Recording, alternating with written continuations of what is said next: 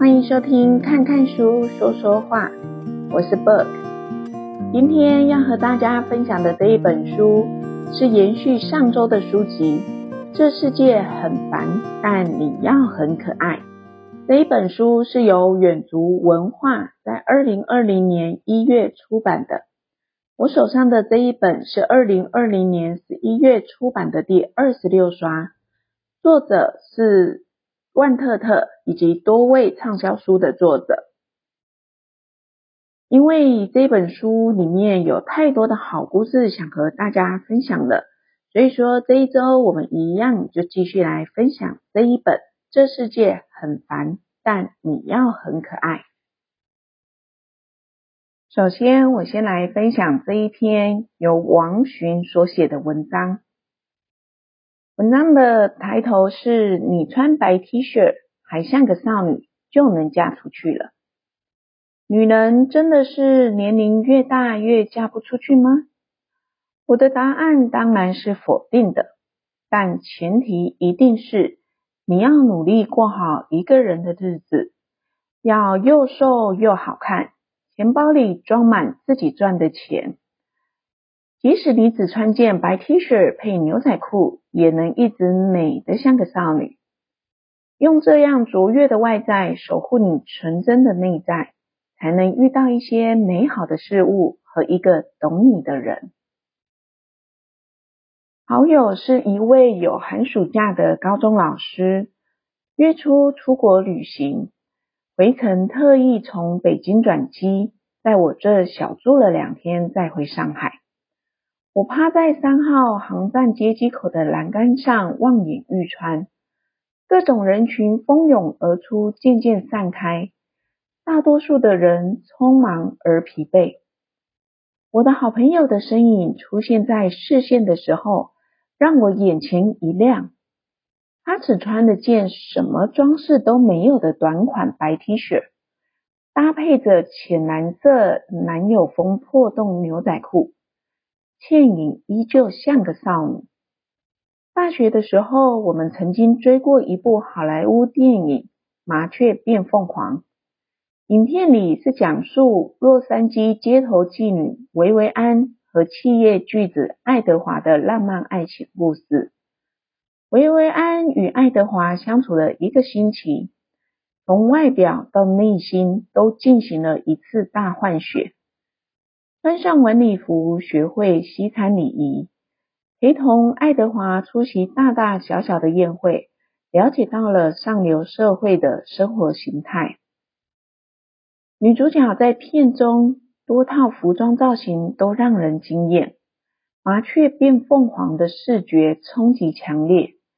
但给我印象最深的，却是她决定开始新生活时所穿的白 T 恤和牛仔裤，外面加了件黑色小西装，竖起了她长发的样子，清纯的像是阁楼上的公主。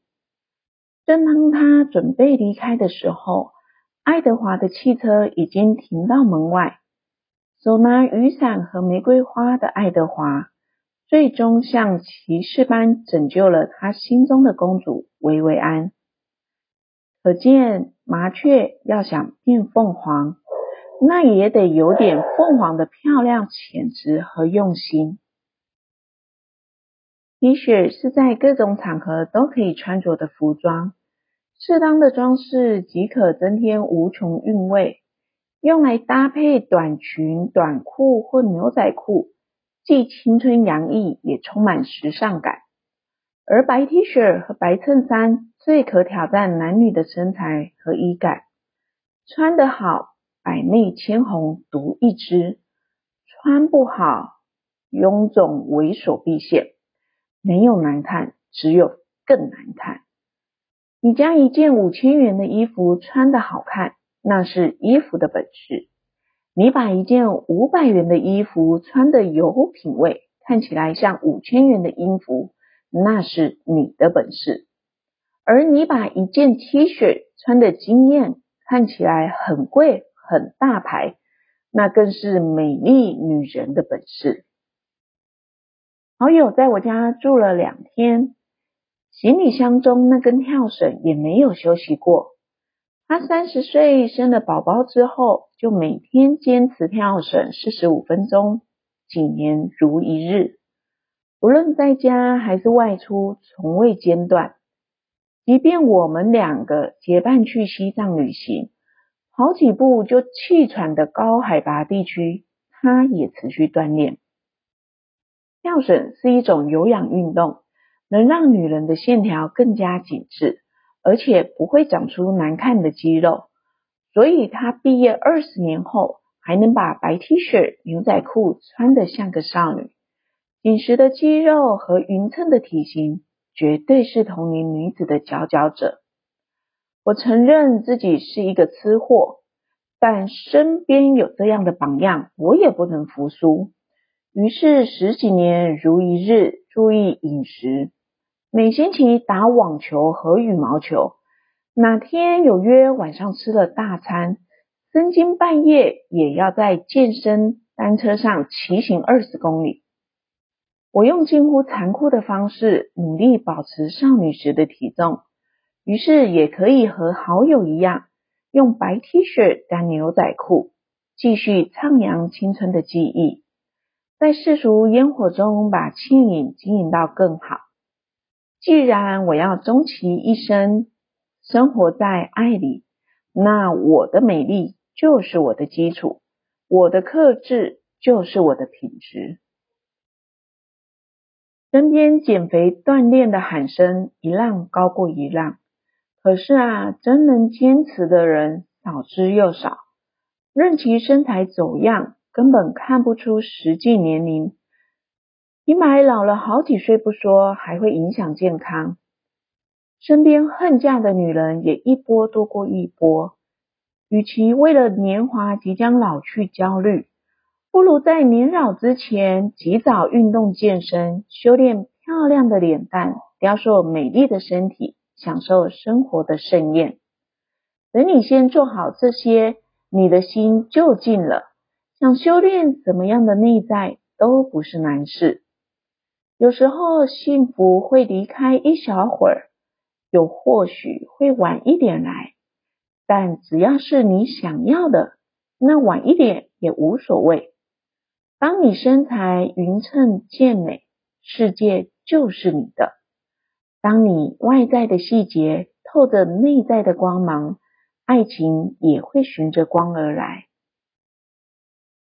第二篇分享的文章。是一姐所写的，标题是“没有审美观比没知识更可怕”。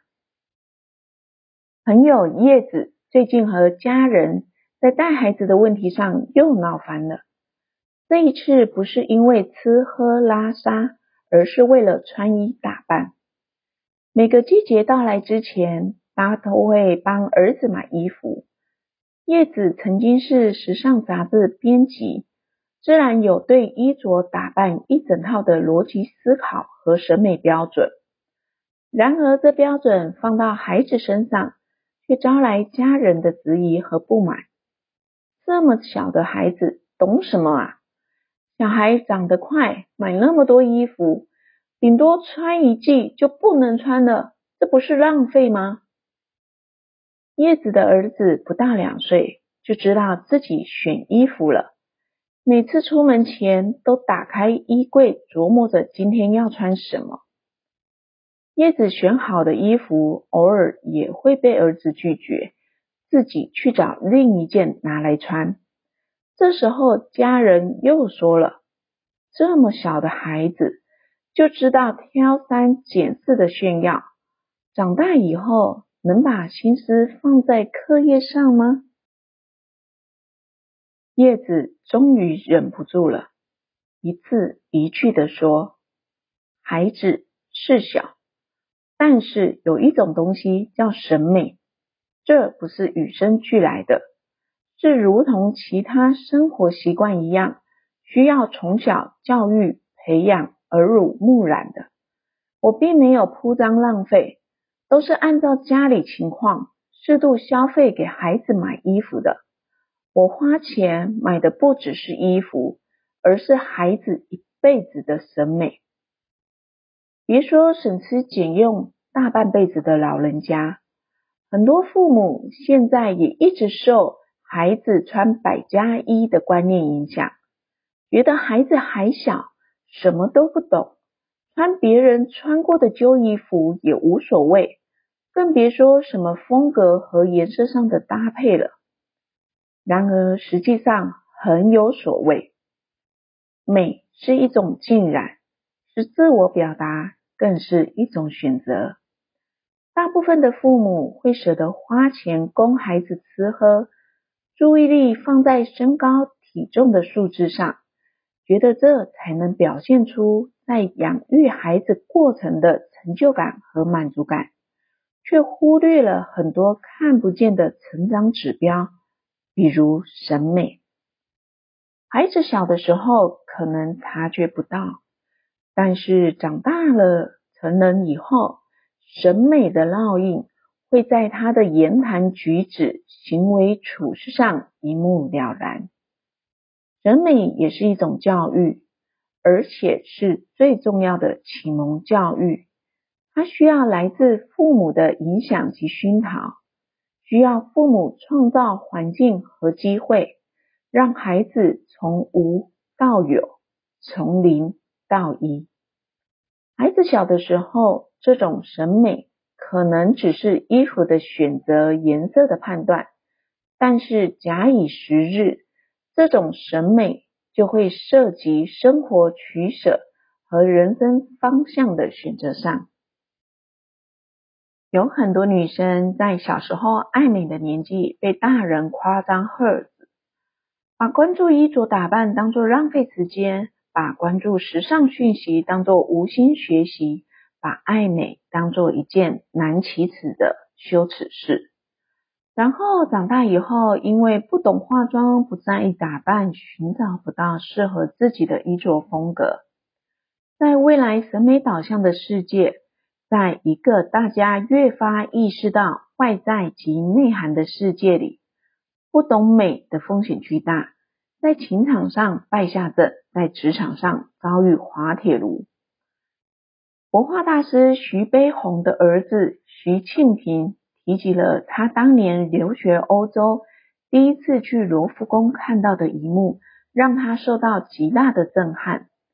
那是二十世纪八零年代，他到巴黎工作的第一个星期天，便迫不及待地去探访这座艺术圣殿。当时有一群七八岁的法国孩子和他一起进去参观。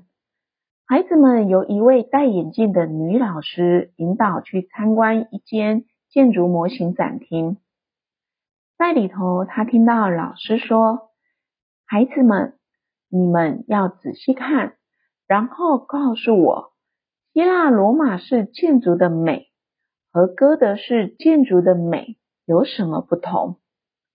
当时，徐庆平非常惊讶，他深切感受到。一个伟大的民族，一定是一个懂得审美的民族。而一个人如果不懂得审美，就不是一个完全的人，是一个有缺陷的人。在欧洲国家，孩子们从小就有去观赏艺术活动的习惯。每到周末和假日，他们总会去看展览、听音乐会、欣赏演出。他们到任何一个新的地方去度假、休息、工作之余，总是首选参观博物馆，而且是美术博物馆。记得有一次，我带着儿子去摄影艺术馆参观的时候，迎面跑来了一个小男孩，他牵住妈妈的手，眼睛闪着亮光，兴奋地说：“妈妈。”这些来自世界各地的自然风光，简直太美、太棒了！原来这世界上有那么多神奇的景观和现象，等我长大以后，也要去全世界瞧一瞧。在我看来，没有审美观，简直比没有知识更可怕。没有审美观的人，未来会出现许多问题。这些问题是才华和金钱都无法弥补的缺陷。譬如你会发现，有的人的确不缺钱，却没有把自己的生活品质过成和自己的财富相称的能力，甚至还一团糟。像有人买得起世界一流品牌服饰，却穿不出品牌与众不同的设计感。相反的，只会把各种 logo 挂在身上，仅仅只看见堆砌，而没有自己的态度和主张。很多所谓的社会精英人士，在什么都不缺的时候，唯独因为缺少审美，而无法应用各种形式，充分准确地表达自我。杨澜曾说过，自己二十五岁的时候，在英国的一段经历。他面试失败以后，披头散发地穿着睡衣，裹着外套去了咖啡厅。咖啡厅里人很多。他被安排坐在一位像伊丽莎白女王一样高贵和端庄的英国老太太面前。老太太没有看他一眼，但写了一张纸条给他，上面写着：“洗手间在你左后方拐弯。”当杨澜再回到座位的时候，那位老太太已经离开了。那张留在餐桌上的纸条多了另一句漂亮的手写英文，上面写着：“作为女人，你必须精致，这是女人的尊严。以貌取人，有时候的确是最好的方法，因为一个人的长相是天生的，但是形象是后天经营的。”你的言谈举止、衣着打扮，都是无形的自我介绍，都在清楚地告诉别人你是一个什么样的人。这是对别人的尊重，更是自重。没有审美是人一生的毒药，且无可救药。比没有知识还可怕。当我们被尊重、被美浸染。才能渐渐懂得对自己的重视，对这世间美好事物的理解和追求。一生如此漫长，我们更要美美的度过。接着第三篇的文章是万特特所写的，标题是“你连体重都控制不了，还谈什么自律？什么叫胖？”有人说，真正胖的人绝不是每天喊着“哎呀，我太胖了”的那一群。真正的胖女孩从来不敢大肆炫耀要减肥这件事，因为他们脆弱的内心生怕引来更多的嘲笑和白眼。说起我减肥的初衷。没有小说里被男神抛弃后拼命减肥的励志，也没有遭受无数冷嘲热讽后的逆袭，只因为一点点的小委屈。记得那时候是在校庆的大合唱上，音乐成绩优秀的我，最终没能担纲领唱，原因就是像你想的那样，谁会喜欢一个胖子站在前面亮相呢？市面上常见的减肥方法，我几乎都试过：针灸、拔罐、喝茶消脂、苹果减肥、精油按摩、断食、喝水，当然还包括被广告吹嘘的神乎其效的减肥药。所以，我可以以一个过来人的身份，负责任的告诉你，那些方法。大多都是骗人的，你牺牲健康换来的不过是一次狂欢后的落寞，会让你陷入无限的自责和难堪之中。在无数次吹气球的反弹中，我恍然大悟：减肥的正道无他，只有少吃并且多运动。或许你会觉得这一句话是废话，但没办法，这的确是减肥界最有用的一句废话。为什么减肥成功的人总被称作励志呢？因为减肥不是人干的事，只有自制力比普通人更强，才能和人的本能做争斗。我不相信有减不下去的肉。如果你还没有瘦下来，只能说明你对自己的肥肉。那年夏天，我开始了自己的减肥计划，节食加运动。早上吃一片全麦吐司，中午吃以往三分之一量的米饭以及少量的蔬菜，晚餐则是水果搭配优酪乳，然后去公园快走一个钟头。我一度为此养成了早睡的习惯，因为心里想着快睡着，快睡着，快睡着就不饿了，熬到早上我就有东西吃了。对于我这样一个喜欢寻觅美食的吃货来说，控制体重真的很难熬。一位健身教练朋友跟我说，控制晚餐是保持腰围的最好方法，没有之一。在成功减肥五公斤以后，我将晚餐的水果也换成低热量的，彻底戒掉我最爱的火锅和甜品。从公园回来后，再加二十分钟的跳绳。我用这个方法保持体重不复胖。你问我苦不苦？节食让我每天都有一种马上就快饿死的感觉，而大汗淋漓运动后所带来的畅快感，又将我从死神那里拉了回来。我一直相信，在这段看似折磨自己的过程中，每一滴汗水，每一次挨饿，都会让我变得更好。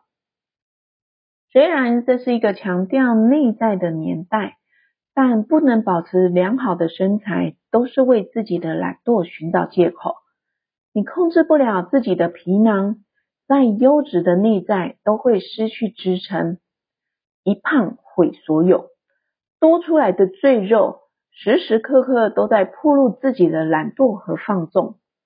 或许我们都会有这样那样的缺点，但让自己如此糟糕的外在，毁掉了原本还不错的内在，才是最大的遗憾。我在电视台实习的时候。办公室有一位昵称豆花的女孩，我和她的第一次接触是实习报道的第一天。我背着书包进门，正巧她要出门。本想说身子侧一点就能过去了，可是抬头看了看他之后，我决定乖乖的退回去，让他先过。豆花出去丢吃过的饭盒的时候，有人在他背后嬉笑，说他身高和体重一样，都是一百六。旁边有人接话：“那如果跳进箱子里，不折不扣的正方形。”大家笑成了一片。我看到豆花微微抬头看了看，又迅速低下头走过去，什么都没有说。胖女孩对这个世界更宽容，因为。他们觉得自己卑微，但他们也更容易受刺激，像蚌壳中间那团柔软的肉，被针一扎就合起壳来，不愿意再打开。在一次录节目的时候，我们两个作为幕后坐在一起聊天，热络起来以后，豆花讲了她的故事给我听。原来豆花也曾经是个体重四十五公斤的苗条女孩。每次量体重的时候，身边都有姐妹们羡慕。在以瘦为美的校园时代，豆花或许称不上是女神，却也是个不折不扣的迷人少女。当时追求豆花的男生不少，而真正让她喝下爱情鸡汤的是一位学长。长相英俊、体贴细心，两个人的恋爱谈得顺风顺水。本来以为这一段校园恋情会走进现实生活里，但还是落入俗套的结束了。大四实习的期间，豆花去了上海，男孩则到了北京。刚开始还会保持密切的视频通话。在恋爱一年的那一天，对方请假赶来和豆花一起庆祝。直到今天，豆花说起这一件事的时候，仍是一脸的感动。但半年以后，对方发讯息提出分手了。他扔下了一句：“一切就怪异地恋吧。”豆花一个人横穿马路，不顾路人的目光，痛哭着回家。但他还是决定去见对方一面，便订了机票。豆花到男的公司楼下的时候，正是午饭的时间。他站在马路对面，看到那一个他曾经几度想要嫁的男人，牵着另一个女孩的手走出来。他没有跑过去抓住对方质问，因为关于分手的原因，他在那一刻明了了。心如死灰的豆花。在飞机上望着窗外的云层，视线渐渐模糊。那段时间，只要他醒着，零食从来不离手，点外送、吃宵夜、喝汽水。短短一个月，豆花的体重从最初的四十六公斤飙升到五十八公斤，衣服从小尺寸穿到加大尺寸。好朋友打电话骂他，为了不值得的男人过度消耗自己，这样的你简直让我看不起。豆花这才渐渐回过神，开始后悔当初自暴自弃，也暗自下定决心要减肥。可惜没坚持多久，肚子上肉软了又圆，圆了又软，最后想想。算了吧，就任其横向发展，不加克制了。后来他的性格也大变，变得没有自信，在别人面前不敢言语，总觉得自己比别人差。豆花说：“你看，老天爷不偏爱我，抛弃了我。”我起身抢过他手里的奶茶，扔进垃圾桶，对他说：“如果你想改变。”就从这一杯奶茶开始吧。那些总是说世界黑暗、随随便便向现实妥协的人，永远体会不到生活真正的意义。生活早晚会教会你，不要被狗血的剧情影响，也不必为过去的人浪费时间。不要怪命运不公、爱情不明。如果你觉得自己就这样算了。其实是自己抛弃了自己，别人又如何拯救你呢？热爱生活的人会疼爱自己，会把自己打扮出最佳状态，化美丽的妆容，穿得体的衣服，不允许身上出现一块多余的赘肉，也不允许被人爱来爱去，不妥协每一份向往，不卑微每一份力。在坚持和热爱中前进，生活不会抛弃每个人，除非你不够热爱。而你身上的每一块赘肉，都是你向生活妥协的标志。我记得有本时尚杂志的女主编身材极好，有人评论她说，这样外表显示了卓越的自我修养。的确。在生活中，我们很难见到一位聪慧伶俐或优雅高贵的女性是个胖子。他肯定不会有粗粗的水桶腰、五圆滚滚的脖子、肥厚的下巴、胖嘟嘟的手、木桩帮的大腿。一个人的身材反映他的修养和约束自己行为的能力。减肥和保持体重，其实就是克制和自律的过程。你能控制住自己的体重，才能控制住自己的生活，也才能找到时间去享受生活美好的一面。女人的一生中，衣服可以有几千套，钞票可以有几万张，而体面的好身材一辈子只有一副，旧了不能换，皱了不能烫，所以好看的身材才是无价的。想一想，一个女人连自己的形象都不关心、不在乎，怎么能够证明她对自己人生是有责任感的呢？一个女人如果可以放纵自己的体型横向发展，凭什么说她追求精致的生活呢？永远不要抱怨生活欠了自己，也永远不要相信胖女孩也可以超可爱。软软的才显得呆萌之之类的话，人最好看、最可爱的样子，就是在为自己而努力的样子。你为自己倾注的心血，都是具备能量的。当你做到又瘦又好看，钱包里装着自己赚来的钱，当你从自己身上克服了从前所不能克服的东西。你的人生才开始真正的美好起来。